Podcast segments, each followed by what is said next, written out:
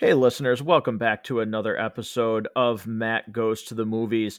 We are here to talk about She Hulk season one as a whole. Uh, but before we get into the recap of She Hulk, I want to let listeners know that this show is being sponsored by MAP 360.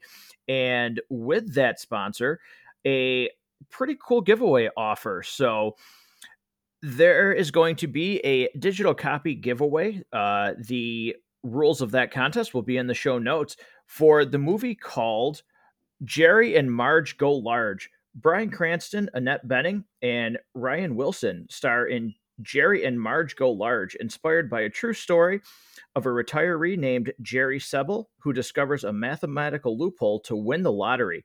He and his wife Marge use their winnings to revive their small hometown but when a selfish college student cheats the system, Jerry must find a way to make the game fair for all.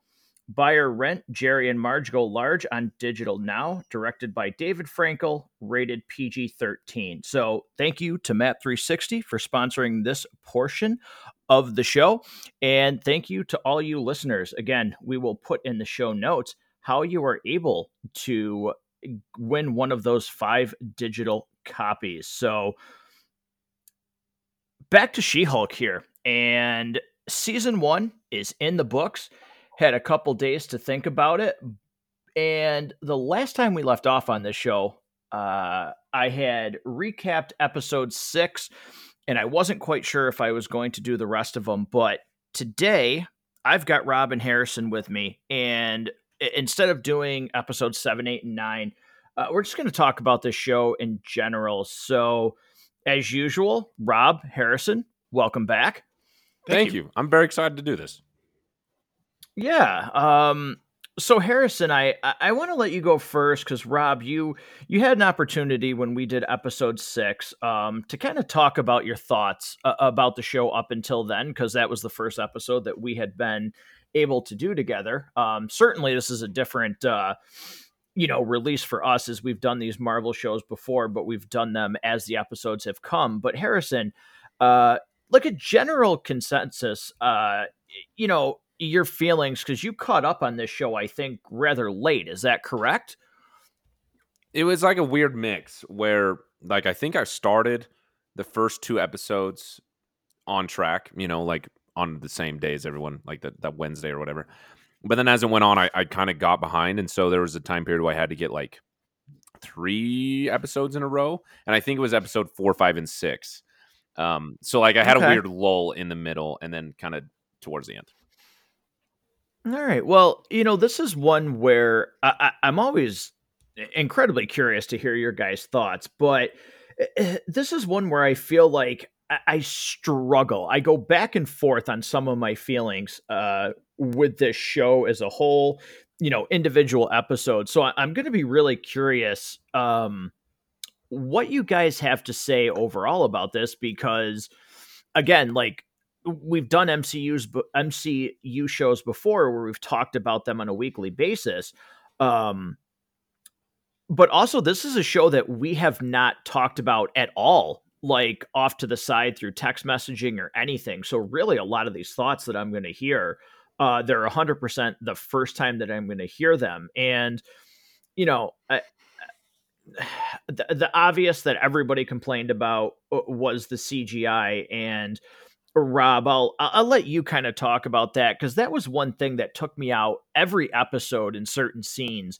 Um, was the CGI, and it, it seems to be a real problem with Marvel lately. Um, we certainly saw it in Thor, um, Love and Thunder, but the CGI in this was something that, uh, again, I, I understand it's a Disney Plus show, but they sho- they shovel millions of dollars into it and it's just one of those things where I don't understand how you allow CGI to look the way it does in this show and expect it not to distract from what is supposed to be on screen, especially when some of that CGI is there. There's messages that they're trying to portray, and I'm just, I'm distracted by what I'm looking at on screen. So, Rob, I'll kind of let you go into that topic first.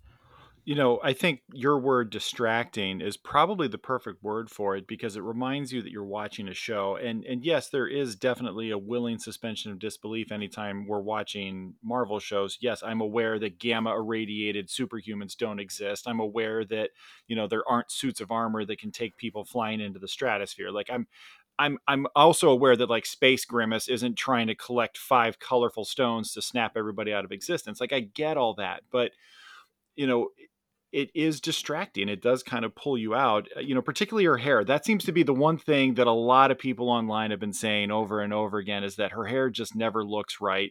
Um, it's when it's up too, though. It's even it's even more like dominant. I feel like when her hair is up. When her hair was down, it seemed better, but when she's got her hair up, it was to me that was when it was at its worst. Yeah, and I don't think necessarily they would have been further ahead just to kind of go the Lou Ferrigno route and just find like a female power lifter and like you know airbrush her green or something like that. I don't I don't think that would have been better. Um, but it yeah, it just kind of feels like you know the lighting was always a little too bright. It, you know, it just felt like it was off, and you were constantly reminded you were watching a show and you know, it may not have been as egregious as what we got at the end of Black Panther, but man, you look at some of these other Marvel uh, events, and like Spider Man always looked good. Like it never looked like he wasn't there. You know, there's there's a lot of things you can point to that have been done well. Um, so this one, this one's kind of a head scratcher. Yeah. Um, funny enough, um, you say like going and painting green, and then Harrison, I'll let you give your thoughts on the same topic, but um, we won't talk about that episode in full yet. But the ending, um, that opening scene, which I thought was really cool. I, I yeah. love that. That's a guy. Yeah, it was. For yep. I didn't realize that until I saw uh, an Instagram post today. Um, that that was a, a, stand-in for her, but it was a dude. Um, I didn't realize that, but um, I, I did think that opening was very clever. I got a chuckle out of that. Um, so I also did. Harrison, your your thoughts on? I mean, it's it's widely been one of the most talked about things about that show was the CGI. Um, you know, was it distracting to you? Were you able to look past it? You know, are you going to sit there and say, "Geez, guys, you might need LASIK surgery"? Because I don't know what you like. I don't know what you were looking at. I loved it. Uh, I'm like a weird in between where it like definitely was distracting, and I'll just say in general, Marvel's CGI is pathetic. Like they really put their VFX artists through horrible situations and they turn out bad CGI and then they're shocked why. Like it's bad and needs to be fixed. But what I'll say about like She-Hulk, like when the series first started, yeah, her anytime that She Hulk is on screen, it, it, was very, very distracting. Some particular shots of her are obviously better than others, and you can tell where they spent their money. Like mm-hmm. this is a mm-hmm. money shot, or this is is not. And like from a financial standpoint and like a logistical standpoint, I can understand why they're like, hey, a scene of She Hulk walking through an office where we only kind of see her back. Uh, we're not going to spend a ton of money on that, but we are going to spend a ton of money on like this other scene. Like I can understand that, and so like I can be kind of forgiving, um, especially knowing that like CG faces require a ton of data. Like the reason that that Mark Ruffalo's Hulk looks so good is because they've been CGIing him for ten years, and so they figured mm-hmm. it out where like this is the first time they've done this character. So like there's a lot of it where like the behind the scenes aspect of it makes me a little bit more forgiving, but it is hard not to be distracted. Like there's definitely those shots where I'm like, wow, that is atrocious and like that's all I'm seeing is how bad it is, so it is extremely distracting. Um but when it works, I will say that it works really good for me. Like I'm not even sure if I want to say this but I will say it. By the end of the series, like I started to be attracted to She-Hulk and it was weird. Like I the series finished and I was like that is a weird feeling to like in some scenes be like wow, this is extremely distracting and looks horrible. And in other scenes like this is a really attractive like what, what's the word? Like like She-Hulk is sometimes presented as like this is the wrong word, but like a very like a what's it like a I'm struggling with words right now, but like a embodiment of femininity in like a really powerful way. That's like it worked on me. I guess is I'll just say that way because I'm struggling with words.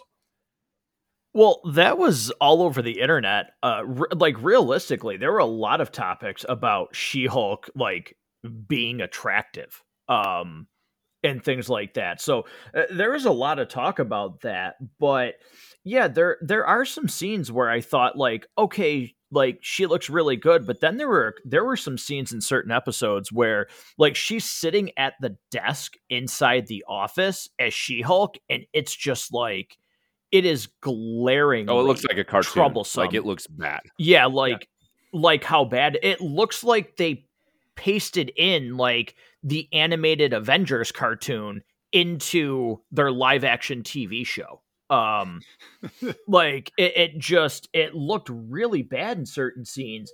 And I, I know that um one of the other things that was distracting to me and you know we get a huge fourth wall break in the last episode um and we'll certainly talk about uh, about that in a little bit but one of the other things that i was just like you don't have a lot of them so i thought you would have put attention into it any action scenes really until i mean this is all spoilers and and, everything like that but i thought really only until daredevil showed up in this series I didn't think any of the action scenes or the fights were really good. Like that first episode where Titania busts into the courtroom, that is like taken three level like cut shots, like back and forth. Like you couldn't even keep the camera on She Hulk throwing a punch. It had to cut back and forth. And I was like, how do you not like for the small amount of action that you had in this show? How did you at least not I, I guess I would say besides her and Hulk first fighting, I, I thought the rest of the action scenes that she was in, um, that first attempt for those guys to jump her and try and take her blood, I thought those were edited like really, really poorly. And I'll let this just go in the, the same order. So Rob, I'll you know I'll defer to you first. Yeah, I, I think that's really accurate. When you look at some of the action, when you look at any of the action um, scenes up until we get episode eight, where Daredevil shows up, um, they're not good. And look, um, you know, we had kind of talked about this a little bit the last time we got together to talk about She Hulk. This is not, maybe this is not the show we were expecting it to be. This is not the Marvel, this is not the MCU that we're used to. So it, there's a little bit of a recalibration there. And, and I say that, but at the same time, they're still doing MCU type things. They're still showing other characters. They're still calling back to other things that have happened in the MCU. They're dropping new characters in to get you excited about future projects.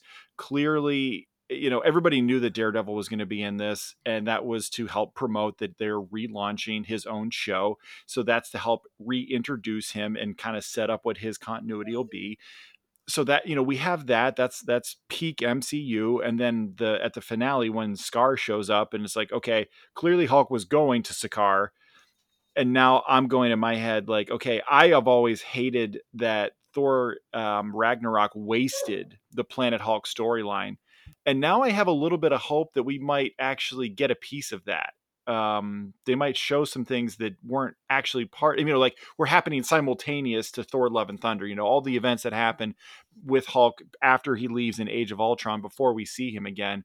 Um, you know, seeing Skaar makes me go, okay, maybe they're going to actually give me Planet Hulk and do it right. So those things happen, uh, and but outside of that, you know, this is this is very not like uh, our normal MCU until we get to you know ribbit and rip it which was actually kind of everything i wanted out of this show. There was good courtroom stuff there was good action um, it was funny like it, it, was charming the characters worked well together um, i really think that was my favorite episode of the series but the action really really worked well.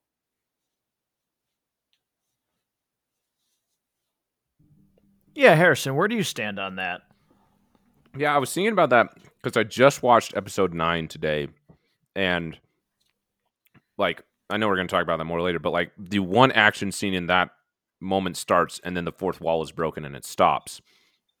So the action, I was thinking about how it's like incredibly limited, but like at the beginning of the season, before I knew what we were getting into, and before I really knew what I wanted out of this, or I knew what I wanted, but like before my opinions changed because of the show changing it, I was really kind of disappointed with the lack of action.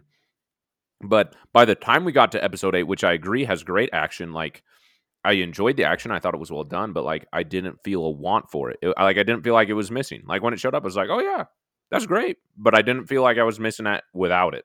So I would say by like episode five, six, especially episode six, I was really like bought into what She Hulk was. Um, and so it was easy to like let it be what it was instead of like wanting other things. Like like I was very much just like on for the ride. Like whatever happens happens, and I'm I'm good for it. Eh, yeah, I, I definitely didn't like. I didn't need there to be more action. It was the the small stuff that you're gonna have. I felt you should have put some more time and some more effort into. Yeah, it, I agree. um, which At the same I definitely time, like- think they did. If it's if it's a show with a Hulk in it, I want smashing. Like that's what Hulks are for. They're for smashing. Like that's what I want. Yeah, and I, I certainly, you know, there there is some some things to that, but you know, uh, this is a series too, and, and this this really hit me on the last episode where she explains her stakes, and we can get into that further. But this is an episode where it felt even, I think, on uh, like at episode six, Rob, I had mentioned like some of these things I felt should have come already. And, and by episode nine, it was like, why did this season get nine episodes? Like this felt like this was something that could have been a shorter season and there were things that dragged out and and one of the the the things that I had said in a previous review was just because the you break the fourth wall and put out there what is happening like doesn't make it okay and I feel like you know were some of the things that they said correct especially in that last episode? Um when Jennifer Walters is kind of talking to the audience, yeah, I absolutely think it was it, some of it's very warranted, but at the same time, it it doesn't make it clever because you still fell into typical MCU pitfalls that you called out the fans for being against. So I felt like you weren't really getting across the message that you wanted to. Um, because it felt like this episode, in particular, like that wedding episode, where she says, like, oh, yeah, wait, a wedding episode? Well, this feels weird. Like, yeah, but that's weddings. Like, it didn't make it okay. Like, that episode truly, really did not need to exist. What transpired from that, I feel like you could have condensed this story and it would have told to me a a better coherent story instead of actually feeling dragged out. Absolutely. And thinking about the way that, um, you know, the way that you talk to people you know, like, you know, coworkers, friends, relatives, like, oh, hey, are you watching uh, the new Game of Thrones show? And, and I've got um, people I work with that are really into the Game of Thrones, but they're like, oh, no, I'm waiting for all of it to be the whole season to be out, and then I'm going to just watch it all at once. That is not the way you want to watch this show because you will hate it. Like, you kind of need like a week to go by and then you kind of forget some of the some of the pointless ones like the wedding episode like you kind of forget about it and be like okay well maybe this week. Because if you were just binging it you would just turn it off and be like all right i'm just i'm just not to finish this. Like or you'll be like you know a couple maybe two hours into watching everything and then go all right i'm done here i'm going to bed. And then maybe you pick it back up maybe you don't maybe you start your seventh rewatch of the office instead you know like that's not like that's not the way you would you would watch this series. And when you really come right down to it this is one of the less rewatchable series of all the MCU shows as a whole. Like I would absolutely rewatch Falcon and the Winter Soldier, Loki, uh, even even though I think WandaVision is a little unrewatchable just because of how they they pull the rug out from under you and they and they kind of you know do a bait and switch on you as the audience like that that kind of annoys me but I would still rewatch it um I, I don't know that I would ever rewatch this. Uh, I think there's too many, and even if I did, there was episodes I would just completely skip. Um, and that's you know, why are they there? Why is this? Why did they spend that time to do that episode in this series? Yeah, WandaVision, nobody wanted that boner. Oh my gosh. Oh, wait, Harrison, I'm sorry. It's it's, it's your turn. Go ahead. Ignore me. oh, um, Christopher Nolan and hear me out. Wait for you. Just let me go down this road for a second. In an interview, said that the ending of a movie or a TV show is the most crucial because it will retroactively either ruin or improve everything you just saw. And I realize now as I'm talking to the two of you guys that the conclusion of this, the final episode, episode nine, which I just watched, like improved the entire season for me. Where like I genuinely could see like like not just improved, like it, it like 180 turned me around, which is interesting. Like almost to the point where I forgot how much I disliked it until you guys were talking about episodes and like I remember sending you guys as a text like I am so done with She-Hulk and just like being really upset. My opinion has changed so drastically by episode 9 that like I will not just would, I probably will rewatch this and enjoy it, which I did not expect to happen. Like I, ju- I just really didn't. But there's something about it that just really turned me around. Where to me, it it really does feel like there's a lot of filler, and it feels like what Marvel did was like, hey, we want to experiment with television. We want to experiment like both from like a creation point, but also from like a consumption point. Like we want to experiment with what we create, but also with what people consume and how they like it. So let's do that with our character She-Hulk because we're gonna break the fourth wall and like like if there's a character that's gonna let you do that that you're currently doing, like She-Hulk's the one to do it with.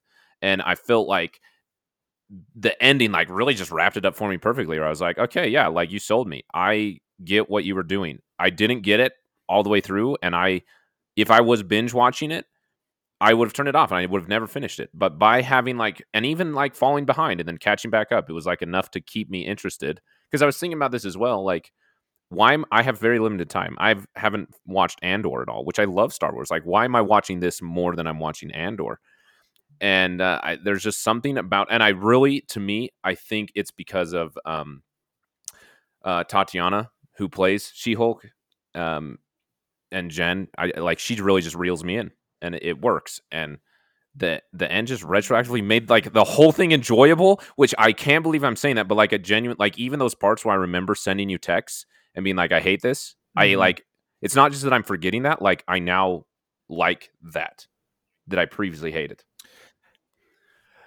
See, that's that's really interesting because the ending I'm not saying I hate it, but it definitely to me by pointing out what this show was, I, I was never confused about what this show was, but I feel like the way that it was pointed out further amplified my point of this show being too long. And I, I guess we can just talk about that when you know when she calls out and says you know it, the mcu does the same thing over and over again. You have the struggle the villain gets the powers.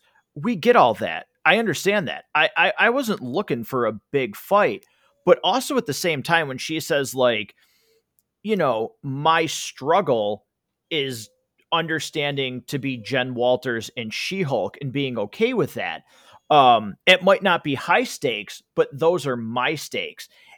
And that felt very real. And that's what I wanted. And Rob, I said this when you and I did the episode, but it felt too little too late. Like it felt like this was dragged out and her her stakes with everything that had happened, that revelation I felt eh, should have come sooner. It it just felt like it was tacked on and it almost didn't feel earned to me in a certain way.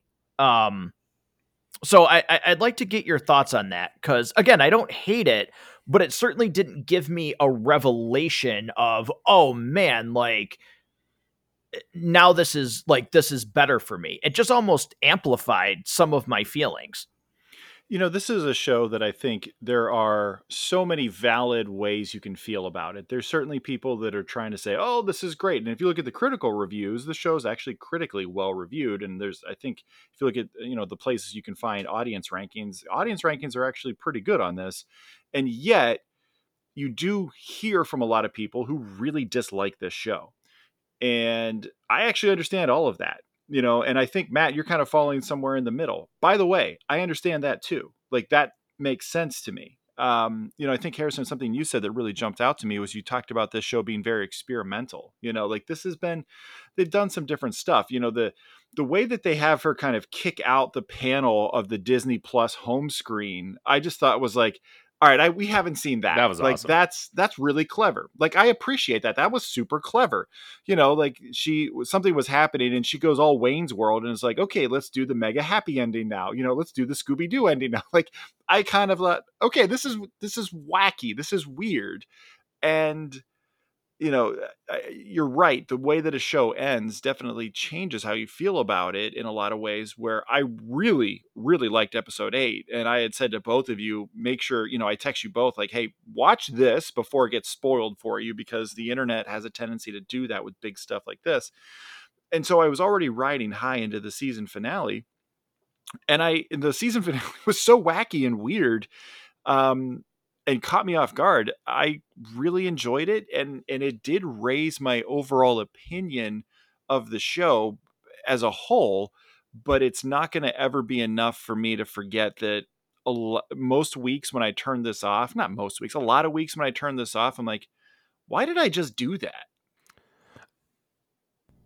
I don't know. Maybe maybe Jen is just so good that she like totally gaslighted me out of all my opinions that I previously held about this show.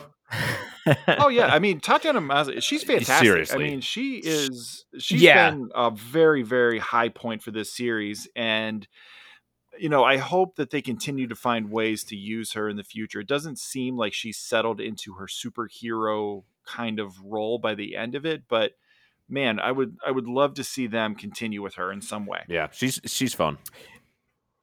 Yeah, she was fantastic. Um, I really do enjoy her. Um, I, I would love to see her in some more projects. Um, and you know, one of the things that it, trouble, like one of the reasons why it, s- some of the stuff with her bothered me is because there's always this thing, and it's in every superhero movie, is in what in what reality? Because she doesn't come off as a jerk. She doesn't come off as a woman who oh i'm too busy because of my career. It- it- you know one of the things that i didn't like about this show sometimes was in what reality does a woman like that get rejected? And Yeah. and and everybody only wants she-hulk. And, and i'm not saying that she would never get rejected but the way that this show like went out of its way to be like nobody's interested in her unless she's she-hulk i'm like no. I, I like i could think of 50 of my friends that would be interested in her because she's quirky she's a good looking Yeah. like you know she just seems like the down to earth kind of girl that somebody would want to be like hi. Like you just say hello to or she would be the one She's in a a lawyer. She's super intelligent. Like there's all of those things that are like, yeah, it's, it's it did seem strange that they went out of their way to make her like a, a hose beast in the eyes of all these guys. And like, even if you didn't know she was a lawyer, like if you just saw her out in public and she was on her day off, like she wears like regular, like, like she wears regular clothes, like she doesn't get super dressed up. So, like, again, like if you saw her in like a Starbucks and like you drop, like you dropped your biscotti, like it feels like she'd be the person to pick it up and say hello to you. Yeah. Like, and you'd be like, oh, hi, thanks. And like you might strike up a conversation. But you know they they made it and like they do this with other people too it's like a- as bad as the movie is but like this is the example that i'm going to use like you know in catwoman eh, like but like it's outside of everything else but like you guys will know what i'm saying here. She's a bumbling idiot. Like she can't even walk to work without bumping into people and it's like who really goes through life like that? Like seriously like you, you have to make these characters so they can't like walk to work without bumping into somebody or drop a million papers on the ground. Like i, I i've been on the planet for 38 years now. I, i've never seen anybody actually do that her life is kind of like those late night infomercials that solve problems that nobody actually has where like you know the person just has this whole pile of of like something they're carrying and it just ends up all over the place or they're they're using the hose and next thing you know just a series of catastrophes happen and their house is on fire now like that's kind of what this show kind of created her life to be Mhm. and it, it was unnecessary it didn't work it felt like it didn't exist in in reality and it made it kind of hard to get into the show like uh, that that's not how reality works and again i know it's a world where she's a gamma radiated superhuman i get that like but you know they're still basing it on real human emotion and reaction and that part Right. the, the thing for me was not that like I had a problem with any of like because they're obviously trying to to get at like a thematic theme here and get at a message in what they're portraying this character to be, which is awesome. I'm all for that. Like talking about gender roles and dating as an older person, like really interesting topics that they can do interesting things with. And like when we got to the episode Just Jen, I was bought into the difficulties that Jen's going through. And then later when I forget that guy's name who like totally ghosts her after they seem to have a great relationship, like my heart was broken for Jen, genuinely. And that worked. But Mhm. the previous moments, like when she couldn't get a date or they were only interested in She Hulk, felt extremely fabricated. Not that the experiences or the message that they were getting at is wrong, but it just feels really stupid. Like it feels like you're treating me nothing than just like a message board. Like, uh, like here, let me just create this perfect scenario that is not really real so that I can like hold up this conversation or this social commentary, which I just hate when media does that in general. And it felt that way and it was frustrating. So I, I just want to play on that for a second because it did feel at times like this show was trying to squeeze every toxic masculinity caricature they could. Like they're trying to fill a bingo board with all of them. Yeah. And they were Mhm. trying to just go down a checklist like, hey, did we get this one? Hey, guys, do that. Let's make sure we get that one. And like, you know, Har- like Harrison, you definitely noticed that. Like you clearly picked up on that. Like I kind of picked like, and that's and it really does break from reality. It's like, okay, like we, I understand this is this is what you're doing, but like that's not entertaining, like because it's not real. Like you don't run into all of that. Do you run into some of that? Sure. Should they have showed some of what they showed in her struggles as a lawyer? You know, a female in a, in a male dominated profession to be taken seriously and all of those things. Sure, that's real. That is real. That's that happens. You know, I'm sure there are women listening to this right now going, "Yes, I cannot be taken seriously in my field or at least not as seriously as my male colleagues yes i i know for certain that happens but wow they just really went right down a checklist and tried to make sure they got every single one of them It this felt like a checklist and I hated it. do you know where I felt like that was really, really dominated? Um, was episode eight where she thinks she's getting honored for female lawyer of the year.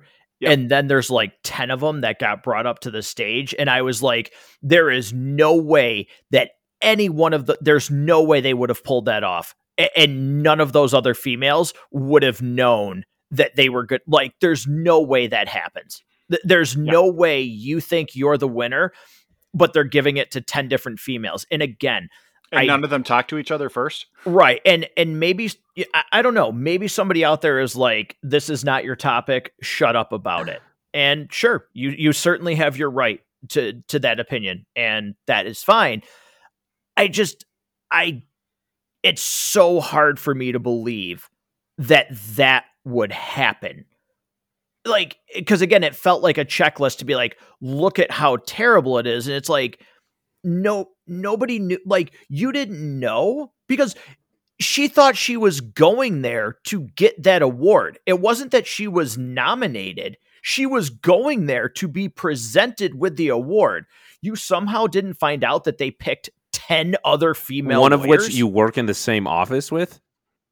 right. Like that was that was set up to just be so egregious that it was like again you take me out of that. And even though the message was totally real and i forgot the line that her one colleague says and i was like that's a hundred percent true. I totally get that.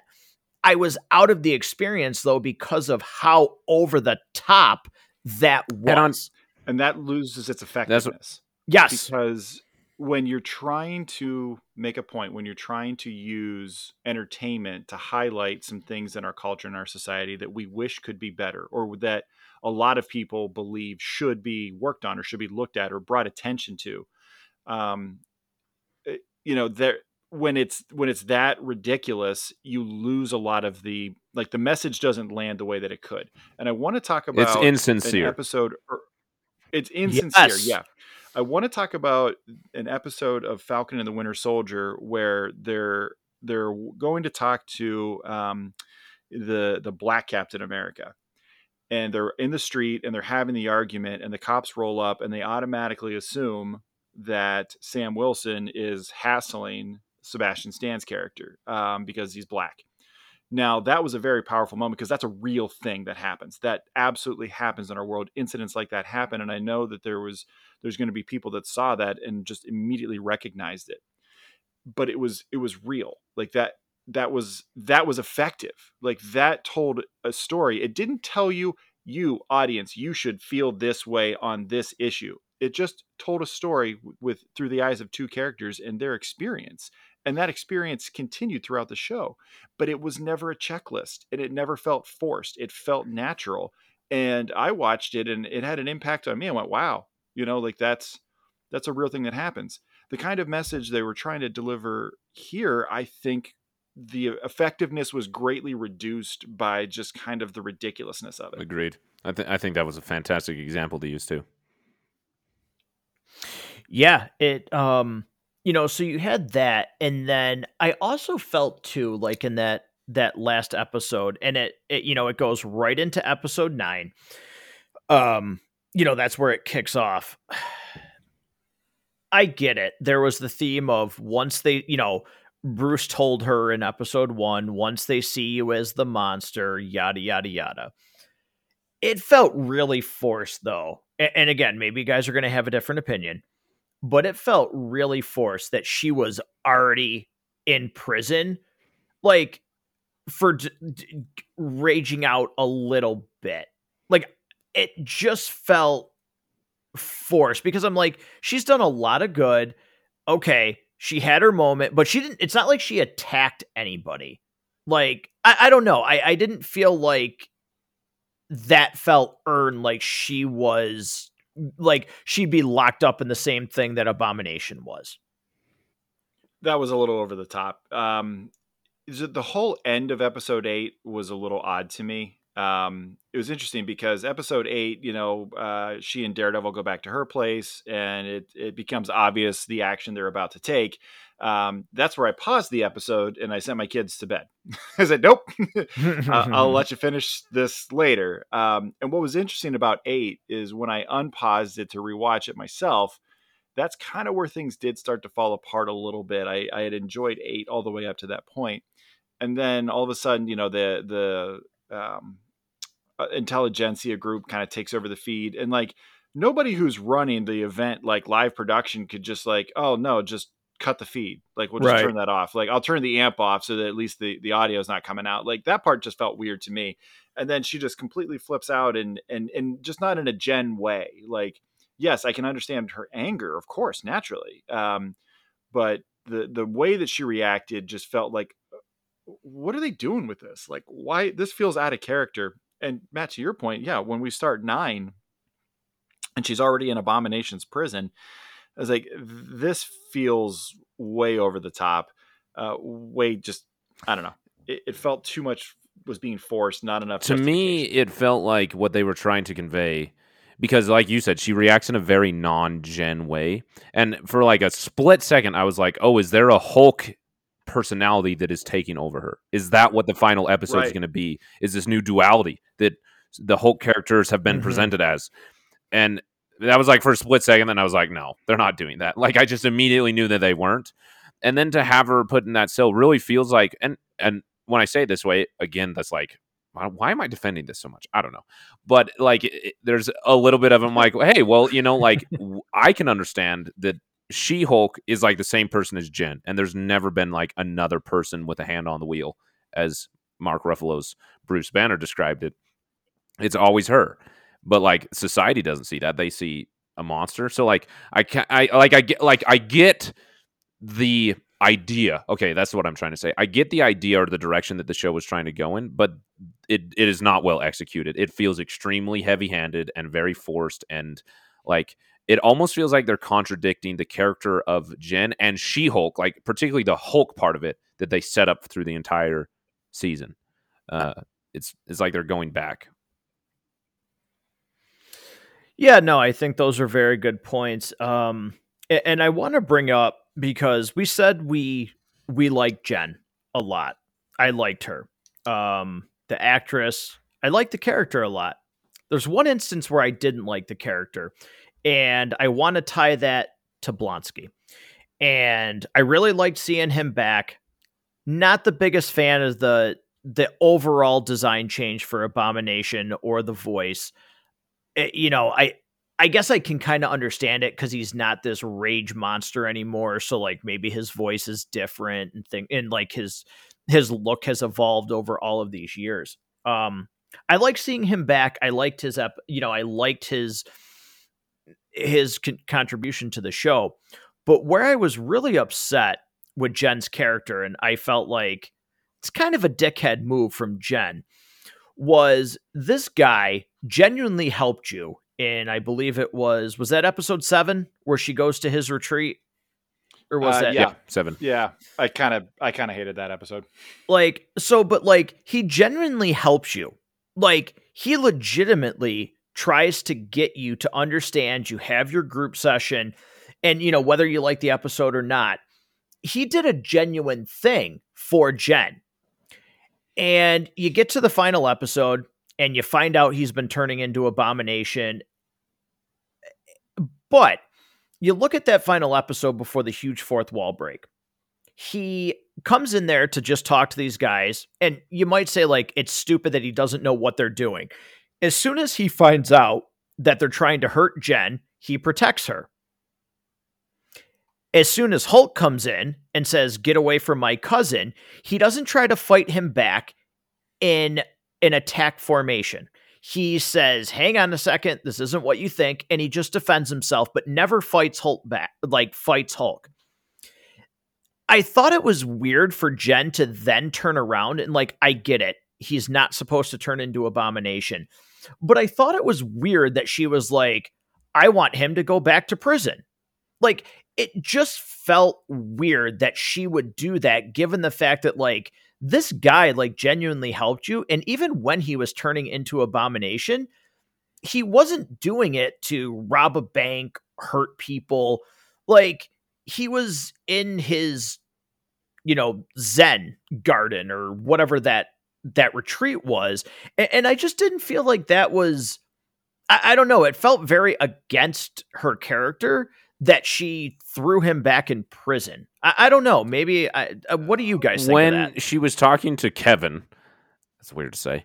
Uh, and she's like, I want him. I just want him to be accountable for his actions. I was like, cool. Like that's a great principle. I love that. Like I like that is very much like the principles that Jen, the character, lives her life by. But then to see, because like I immediately didn't put it together that he that means he's going back to prison for like ten years or whatever she said. I was like, that is stupid. Like that that is not that doesn't have to be the accountability that he has. Like there are ways for him to be accountable for his actions without that.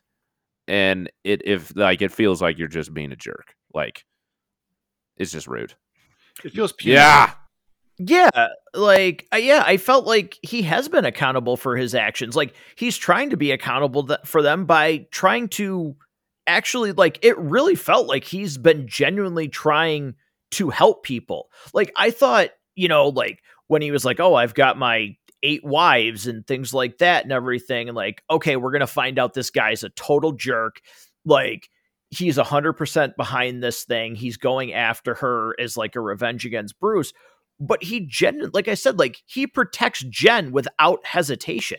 Like he genuinely seemed to be like a caring person now that was trying to help others. And yeah, it just boy, it, it felt like a real jerk move from her. It really did. But and and the other thing too is like if you think about okay, so we're finally exploring some things that have been floating for a long time. So we've seen Abomination in uh, Shang Chi. Um, I'm sorry, Shang Chi. Um, you know, we we saw him there. It was like, oh, whoa, what is that? Like he was even in the trailer. We're like, whoa, what's going mm-hmm. on? You know, so we're we're still kind of exploring that original Hulk film, and now we know that the leader is going to feature into the New World Order that we see in the next Captain America film. Um, you know, to put to put Abomination on ice for a little bit, uh, which you know, obviously we know that he's not. Um, you know to set it up that way that would be a waste to not use this character because particularly if we're going to get you know a good hulk story like a really good hulk story possibly abomination's a character you need. Yeah. Um now uh, let's let's switch focus and let's talk about him uh i'm in love with him charlie cox. Oh my gosh. So good this, this guy, uh, I was talking about this with a couple of a couple of friends at work, and again, a, a ton of credit. Um, how do you pronounce her name again? Because I always butcher it. Tut- she, uh, the She-Hulk oh, Tatiana Maslany, I think. Okay. Yes. Eh, uh, credit to her too, but was and I feel like he brought a lot to it their chemistry was off oh the my charts. Gosh, yeah. Incredible. Like they genuinely felt like two people that were crushing on each other. Yeah. Oh yeah. Um, oh yeah. Uh, like I like to the point where I was like, no, I I need to see this explored. Yeah. Like if they were if they were an actual thing in the MCU, I'm I'm fine. Like I need it because I was blown away by their chemistry. Uh, I will make a quick sidebar and say it's not terrible, but his new suit is definitely not what I want to see completely going yeah. forward. Um, you know, m- maybe some modifications to the color scheme of the red and stuff from the Netflix series. Um, but I definitely am not a huge fan of his, you know, half ketchup, half mustard suit. Um, like, I love that. I, I, don't think that's great but you know, minus a few CGI things when he's flipping around in that fight with Jen, the fact that they used the Netflix theme, the fact that it looked like we got a little bit of a hint at maybe what his theme will be for the MCU. Um, uh, for everybody that was like worried about like, oh, they're going to ruin Daredevil, I don't think they did anything, at least for me, but encourage me for what's going to come in the future for Born Again, certainly rumors of Spider Man 4. Um, but man, he just the small glimpse we got of him in No Way Home, and then the little bit of stuff we got with him in She Hulk. Boy, he just reminded me that God, I I need more Daredevil in my life. Yeah, I I loved everything about him, and like even when he's not Daredevil, when he's being Matt Murdock, like the conversation that they had at the family dinner at the end of the episode. Like just entirely sold me on him, which I already was. Like I didn't need to be sold at that point, but like th- him as a Matt Murdock as a character, not just Daredevil, Matt Murdock, but also genuinely that relationship between Jen and Matt. It was like I just need more of this, and he is incredible. Like like even the thing which I'll just say to Charlie Cox's credit, he like he's blind obviously okay if you didn't know daredevil's blind newsflash um like the way that he performs that by when he's talking to someone, like almost not looking at him, like it almost kind of looks like he's always staring off into space, which like a blind person would do that. Like they they don't need to look at you, and and there's something about like just like the physical portrayal of being blind, he has down really well, and I like it. I'm gonna actually be disappointed when the Daredevil show comes around if uh, Jen Walters slash She Hulk is not featured in it in some way. Like if it's if like it's just the whole show focuses on Daredevil and we don't get anything with her or any exploration of where this goes, I will legitimately be disappointed because that's how effective these two were on screen together, both in their superhero, you know, setups and and in their kind of civilian um, you know, personas as well. Um, it just really works. And if we don't get any She-Hulk in the Daredevil show, I'll consider that a big miss. Yeah, hundred percent. Um, but yeah, he and I do like the little again, like I said, the theme and everything. But like you know, even that hallway fight, the little nod to the Netflix show, the somewhat dimmer lighting. Um, yeah, everything about them was great. Their banter when she's like, "You wanted to take thirty minutes to take all these guys out," and he's like, "I, I, I still don't understand where you're getting the math from." Like, you know, yeah. it, like it was that was great. And their conversation in the bar where he tells her, you know, you're in a unique position to help people as Jennifer Walters with the law, and when the law fails, you can help them as She Hulk. Um, you know, just a guy that like again, like that character Matt Murdock, he's portrayed him so well as just a genuine person who cares. Um, it was it was great to see him. Um, I really enjoyed it a lot. Um, and because all I heard, you know, uh, everything that I saw was they're going to ruin Daredevil. Even when they released that clip of showing him um in the episode they were like up oh, here we go daredevil's making a joke marvel's ruined him and i was like no i don't feel like they ruined him at all um they they made me excited to see where he goes now granted you know a, a bigger scope of him with what they do might completely change but what we got of this i was like yeah no this is you can see why marvel was like hell bent on bringing him back because they could have very easily recasted. Um, it's happened all the time. Um, and I guess have they officially said if the Netflix shows are canon or not? Because they've kind of gone back and forth a little bit. I think. So they have come out and said that yes, this is the same Daredevil that you know. Those events happened.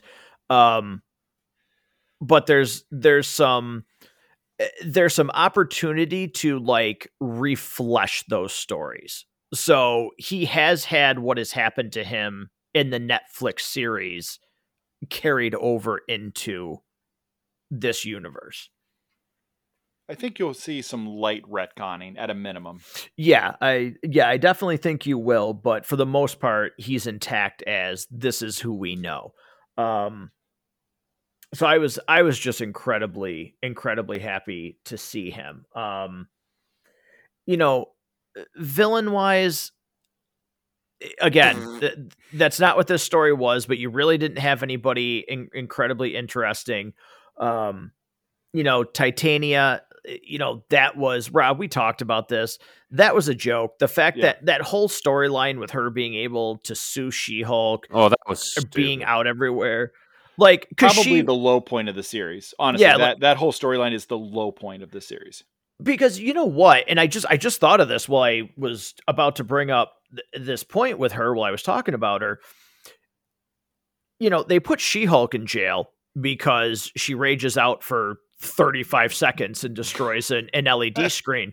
But yet the next episode like Titania was able to sue her, win in court, after she broke into a courtroom, destroyed things, attacked people, and she was running free the very next episode, out and about doing whatever she wanted.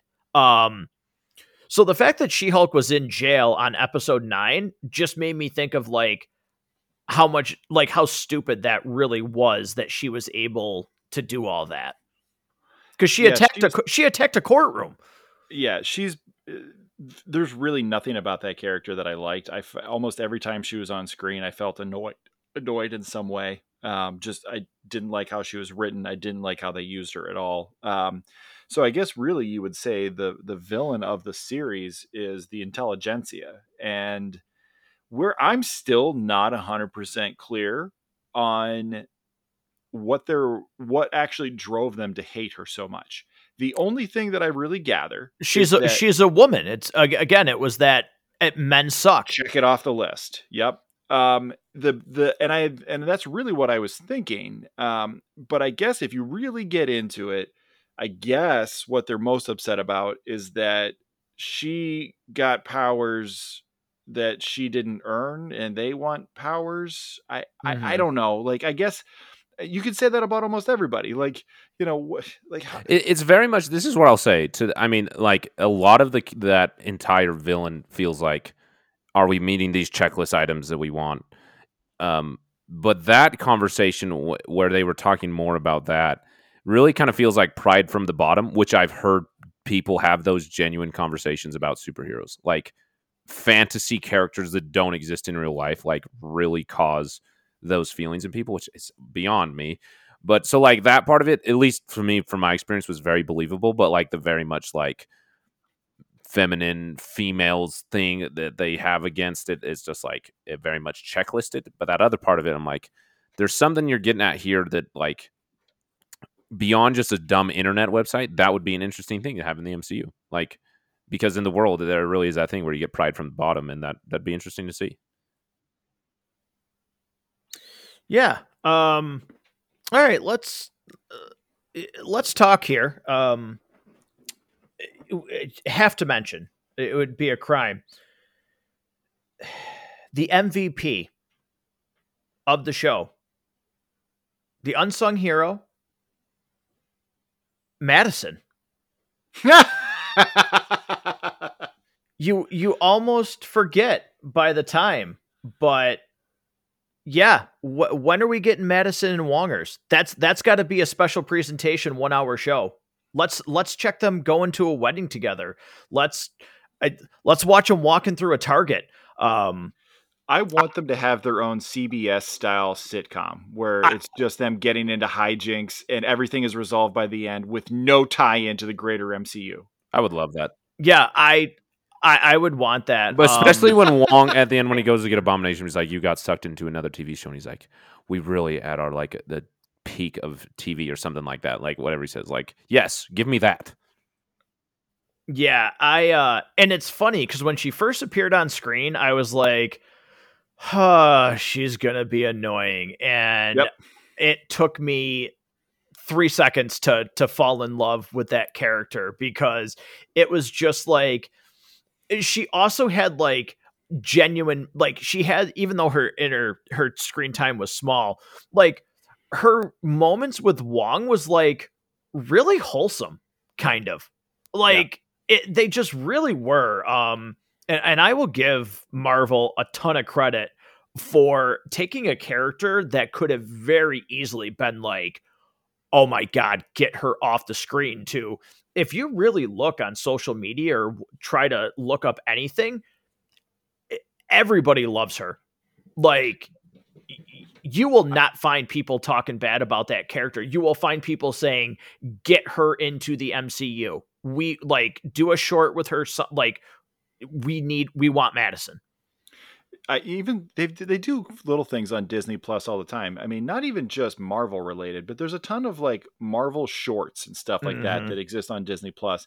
But they do this with Disney. Like there's you can find all kinds of shorts about major Disney films that you didn't know existed if you don't scroll through it. And and I can't recommend highly enough the um, the one that they did for Frozen Two with um, uh, Olaf, where he like retells the story of all of the other major Disney films using the Frozen characters, but just like condenses it as fast as he can. And there's like six of them, and they are so funny. Like you will you will just bust a gut laughing every time there's room on Disney Plus to do stuff like that, you know, with with someone like Madison, with with her and Wong together. There's room for that. And you're 100% right. This character easily could have annoyed the crap out of all of us.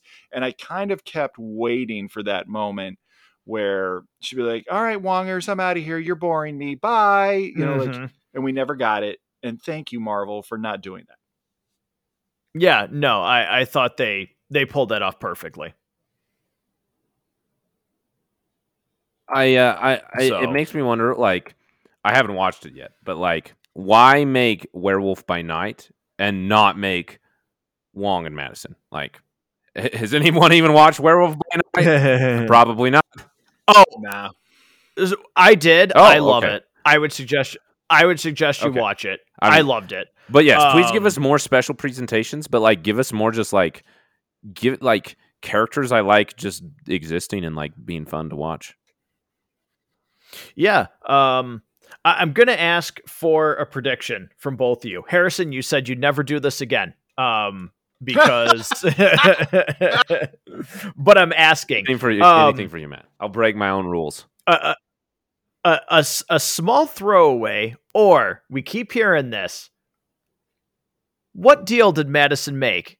What character i- i- i- is that the biggest throwaway ever that will finally get Mephisto? Is is that still just completely never going to happen? Because she mentions that she made a deal. Well, she says with a goat. She can't tell anybody about it. So, what do you think? You know, I totally forgot about that till right now. So, like, give me a second to think of something. So, Rob, you can go first. Um, you know, I had also forgotten about that until like, oh yeah, like that that was the thing that had happened. Um, I don't necessarily think that's that's a big foreshadowing thing. I, I you know, I think that's you know people looking for the skeleton of Galactus in in like the the you know I forget what show that that was even in that you, you know you kind of saw him there. I think that's more one of those things that they, they're just kind of throwing out as an Easter egg that not to be taken seriously. Um, you know, Mephisto keeps coming up over and over again. Um, I don't think that this phase feels right for Mephisto because this is Yeah, the no. the multiversal phase. So Kang the Conqueror feels much more like a good big bad for that. Um, if they really go occult, if they really want to go mystical at some point as a focus of a future phase, then I think Mephisto does feel right for that. I feel like that could be an maybe that could be Doctor Strange 3. You I could do feel- that. I feel like that could be something, but He also features very prominently with Spider-Man. he really does. Um he he definitely does. So uh Harrison, any thoughts on that part? I, I agree that if you were to, br- how can I say this the right way? It is a fun thing to mention because we're nerds. Like, Mhm. but I don't, I don't think it's right culturally. I don't think it's right within the MCU at this time to do that, and so it would, it would be be awkward, uh, and it just wouldn't work. But like, yeah, do it later. Do do something with like, get something with Doctor Strange going on because of what happened with Spider Man and Peter Parker in No Way Home, and get um Kraven the Hunter and get like the two of them mixed up and bring in Mephisto some way. Like like like something happens between uh Kraven the Hunter, Doctor Strange, and Spider Man, and somehow that leads to Mephisto. Get that going. I think it will work great. Yeah. It it almost feels like some of that should be almost like what Netflix did with the Defenders, like certain characters that would be with Mephisto, like those would specifically like all of that would be Disney Plus. Like you'd have like a Ghost Rider show, that like certain things, and then they all come together to confront a villain that's like, all right, we've done some crazy things on screen, but maybe this is more for just having on the streaming service. But um Th- that's Yeah. what if I haven't watched Werewolf by Night yet, but I love that it's it's um uh Marvel Studios special presentation. Give us more special presentations. Give us more special TV shows if you want to call that. Like, how fun would that to be to have? Like, do I think we're going to get Ghost Rider anytime soon? Probably not. As much as I want that to happen, I really don't think we're going to get a character like Mhm. Ghost Rider in the MCU soon. Maybe one day. But like, take those characters. I wish that they would do something with Sentry. I think that that'd be a really cool character to do something with, and just let him exist on Disney Plus and have no impact on the MCU. But just like, here's characters that we're not Mhm. going to do anything with, but they're in our pool. We'll do something else with them. We'll go play in the toy box with them. Like, do that, please. Do it animated if you want to. I don't know. Just like, don't let these cool characters be wasted. I feel like the child in me is screaming. You mean like the X Men? Yeah, but I feel like that's coming. Hopefully, I mean, I mean, like the reason I didn't mention them is because I'm hoping that they'll be in the MCU. but yeah, exactly. yeah, I well, well, we're gonna find out November 11th if one of them's gonna be introduced. Really, so what's on November 11th? We'll see. We'll see. Wakanda oh, forever. oh, okay. So for for as long as that film has been announced, the rumor has been that um, Storm would make I would love that. debut. Uh, I would that like- film. Have Yep. a cow in the theater. so I'm good with will- all of that. so we will see what happens. Um, all right, guys, I, I I'm going to give each of you uh, an opportunity here to recap your thoughts. Um, any last topics that you want to give, and then we will give an overall rating um, of this show um, based on our popcorn time uh, review scale. So, Harrison, uh, I will let you go first. Uh, you kind of mentioned it, but what are your your final thoughts here? Your your closing argument for She Hulk? Um, She Hulk should. Uh, let me start this statement over again. I did not like She Hulk when it started, but they won me over at the end. Retroactively, they made everything fun because Tatiana is great as Jen. The character of She Hulk and Jen are both really fun. They feel very comfortable to be with in, in entertainment, if that makes sense. Like a character that's just very easy to be with and to get into and to, to press play. It's easy to do that. Or like something like Andor feels like more of a commitment. Uh, and that makes it easy to watch this and it makes it easy entertainment and they really kind of experimented and did some new things and tried new things and some of them were misses. Like i gotta re- redact my statement where i said like the ending made everything that i disliked into a like. It did that for most of them there's still a few of them where i'm like ah, that was really just like a total miss. But i'm glad that they're doing something new and, and as much as they tried to call down be like oh we have the mcu formula they definitely fell into that formula but i like the acknowledgement that like there is a formula that we're trying to get out of. So like I, I'm happy to let them experiment and I'll keep watching it. And because it was fun. Like they won me over by the end and it makes me extremely excited for the character of Jen and She-Hulk to come back. Like if that's what this show was supposed to do, you got it. I need more She-Hulk now because of the show. All right. Fair enough. Rob, I'll let you follow that up. Yeah, I would just say I want to see more She-Hulk too, even though I I hope that the things that people are critiquing, the kinds of things that we're critiquing about this show that we were saying were a total miss. I I hope that because they haven't called this a series finale, they called it a season finale. Mm-hmm. They could they could definitely do a season two, and I hope that they do, and I hope that we get, you know, I, I hope it. I hope that some of the things that we're talking about and others have said um, are kind of taken into consideration and and it's not just brushed off as you know uh, you know you're review bombing this show because you don't like it because it's a girl in the lead. Like is that happening out there? Yes. But nobody talked about review bombing with black widow because they didn't have to. People liked the black widow movie. Like nobody talked about review bombing with wonder woman because it was a good movie. Nobody talked about it because it didn't happen because it's it's an actually good movie. Now, Wonder Woman 1984, they did talk about, oh, the reason people don't like this is because of toxic masculinity. No, people didn't like Wonder Woman 1984 because that was a crap movie that it's nobody horrible. should watch, and it was a complete failure on almost and, every front. And she basically rapes a guy. Exactly, and it's so. a complete failure uh, on so many levels. So, listen, I think it's important that we we see more in terms of diversity of our of our heroes and of our of our characters on screen, I think that's a good thing. And I think equality is a great thing. Well, part of equality is being able to criticize equally as well. So if it's if it's fine for us to criticize a male-led show, it should also, if we want to live in an equal world, it should also be fine for us to criticize a female-led show and have it actually be criticism just like any other, just like we would criticize Loki, just like we would criticize Hawkeye, just like we criticize um, parts of, of Captain America and the Winter Soldier, uh, or I'm sorry, uh, Falcon and the Winter Soldier. Any of those things are just as valid, and I I want to see more. I I do want to see this character appear elsewhere in, in the MCU. Certainly, I would love. Like I said, I want to see her in the Daredevil show. Whatever happens next with with Bruce Banner's Hulk character.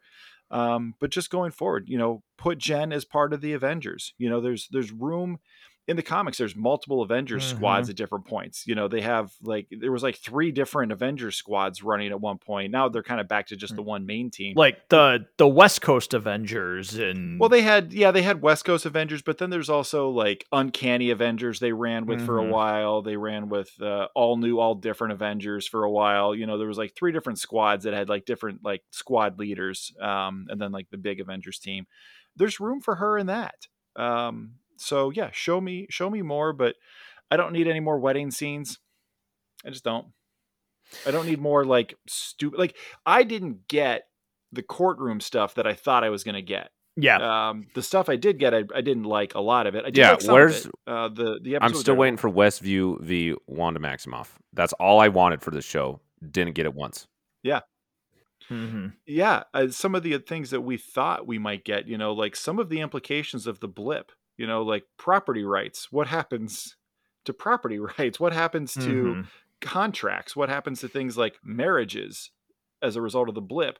I thought that would have been really fun for her to explore from a legal standpoint and i was looking forward to that. We got none of it. And that doesn't mean that i hate the show because that's it didn't do what i wanted it to do. Um, but man what they did do with some of the legal stuff was was really the low points of the series Yeah, I, I agree. And again, the even though it pointed out some of the things that I did not like about that show a little more, um, I did end up enjoying the show overall. Do I think it's the weakest out of the MCU shows? Yes, I do. Um, however, I will say if Marvel actually has really listened to the fans and are truly going to do something different, even with some of their movies, um, with all of the callouts that happened, I think for whatever re- like retroactively, I'll remember this show a little bit more fondly for being the show that Marvel used as a launching pad to kind of call out some of their faults. Um, so I, I do like this show. Um, in terms of my rating, and then I'll let Rob you give yours, and then Harrison you give yours. Um, I will say that this is a three bucket out of five for me. Um, it certainly was majorly leaning at like if you would have asked me at episode six, this was leaning towards like a two or like a one and a half. I, I was really not enjoying this show because there were glimpses of what I wanted, and then they took it away. Like and it was really really upsetting me. However um I, I did finding myself at the end going okay um you you got me back. Um you know we're we're we're back on on speaking terms. So that that's where i'm gonna end my that's where i'm gonna end my review uh well my score for she-hulk. So rob Yeah, um, I'm I'm kind of I'm very close to you. Uh, um, two and a half buckets of popcorn for this overall. Uh, not something I I personally see myself rewatching. Definitely some laugh out loud moments. Um, definitely some very poor decision making and some very interesting creative things that we haven't seen yet. Um, but overall, you know, look, I was I entertained every week. Yeah, even the episodes I hated, I was entertained by. Uh, so two and a half for me. okay harrison Um, this is three buckets of popcorn and a bag of licorice. Uh, so not quite a fourth bucket of popcorn, but a th- three buckets isn't enough. Um, so I, you know, to simplify, it, I would say I'd say like three. Um, where I really like. I'll say this: three buckets of popcorn of the best popcorn you've ever had. Like it is definitely not four, and it's definitely not five, but the three buckets of popcorn that it is, I really enjoyed, and I and I'm So it's like caramel corn. yeah, sure, I like caramel corn, yeah, um, Yeah. because I like I said, the ending for it just like really won me over. Like I just retroactively was like, yeah, I like that. Like even the things I really hated, I like, and I could go back to and like now enjoy. Like those memories in my head are enjoyable memories instead of frustrations, and uh, it worked. All right. Well, it certainly was a different review than what we're used to. Uh, but I am glad that we got to come together and and do this review and, and talk about She-Hulk. Um, so Harrison, I'll be interested just as a group to hear what you think of Andor when you finally get around to watching it, because um, I believe it was episode five where they reviewed like you look at reviews and they're like brace yourself for peak star wars again like Oh dang! it andor yeah andor has been getting nothing but love um and yeah I, I think it was episode five when it released they were like this is this is once again some of the best star wars you will Oh, ever dang. see um And is it just the six we- we- episodes? like, did it just finish? I don't know if Andor. I'm I'm actually behind on it, so I have to myself catch up. So I'm I'm not sure exactly where it still stands. Um, but I know it has been getting incredible reviews uh, No, for that show. So I'll be interested to see what you what you guys think. If Rob, you are able to catch up on it as well. Um, certainly, hopefully, we can do uh, season three of The Mandalorian Oh, as a whole um, and review those. But Oh yeah. Guys thank you so much for for being able to be a part of this. This was a lot of fun. Uh and listeners thank you so much for joining us with this episode and any other episodes that you've listened to.